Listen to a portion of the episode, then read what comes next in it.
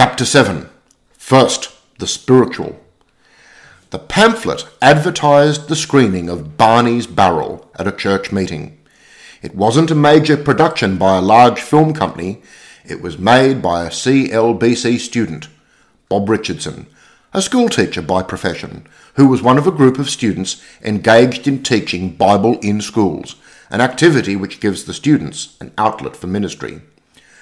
Bob's was a new approach, which caught the imagination of his pupils and the community as well.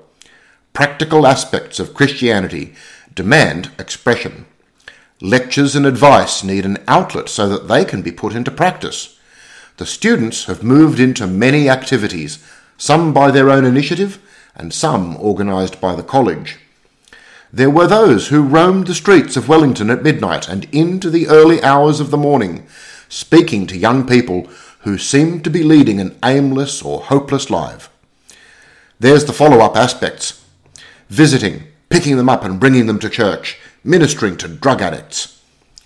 Children's church is a concept which has given opportunities for helping children in the active worship of God. Associated camps have been partly staffed by students.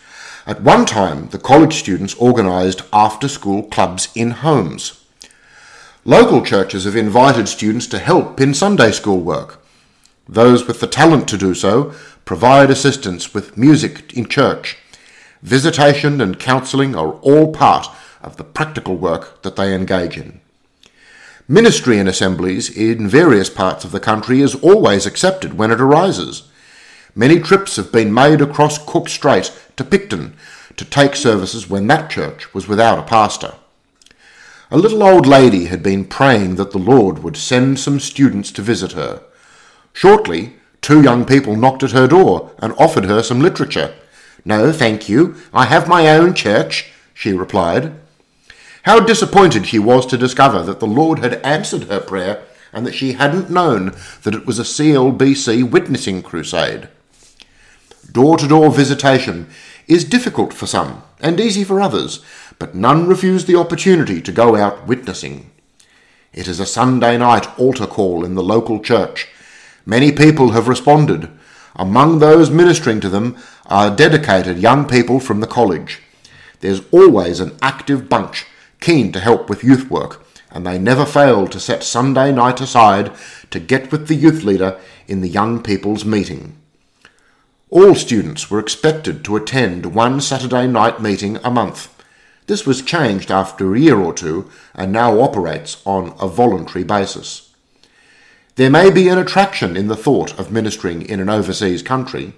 It must be more than this, which takes students at a tremendous cost to the Pacific Islands and Australia. The giving of holidays and setting aside a portion of hard-earned cash speaks of sacrifice. Yet students joined AIM, Ambassadors in Mission Teams, 2 years running. They've come home stirred by their experiences, the faith of the people as they have reached out to God for salvation and healing, the love expressed in the feasts, and the leis hung around their necks on their departure from the islands. India's great poverty and the need made the hearts of 2 students ache when they travelled there one Christmas break. There's a greater reaching out to God as these challenges are faced. Prayer meetings gain in fervency and power on behalf of a needy world. Mind you, there was one occasion when it seemed that God had answered prayer too literally. The prayer meeting had convened in an upstairs room of the church building. "Lord, send the fire! Lord, send the fire!" one student pleaded. Suddenly, the sound of sirens burst in upon the ears of the praying band. Prayer suddenly ceased, as it was apparent that the fire engine had turned into the drive. Yes, the hostel kitchen was on fire. Spiritual development comes from spiritual challenges, and challenges there are aplenty, because the practical aspects of training are as important as the faculty want to give all students as much opportunity as possible to engage in the various forms of ministry.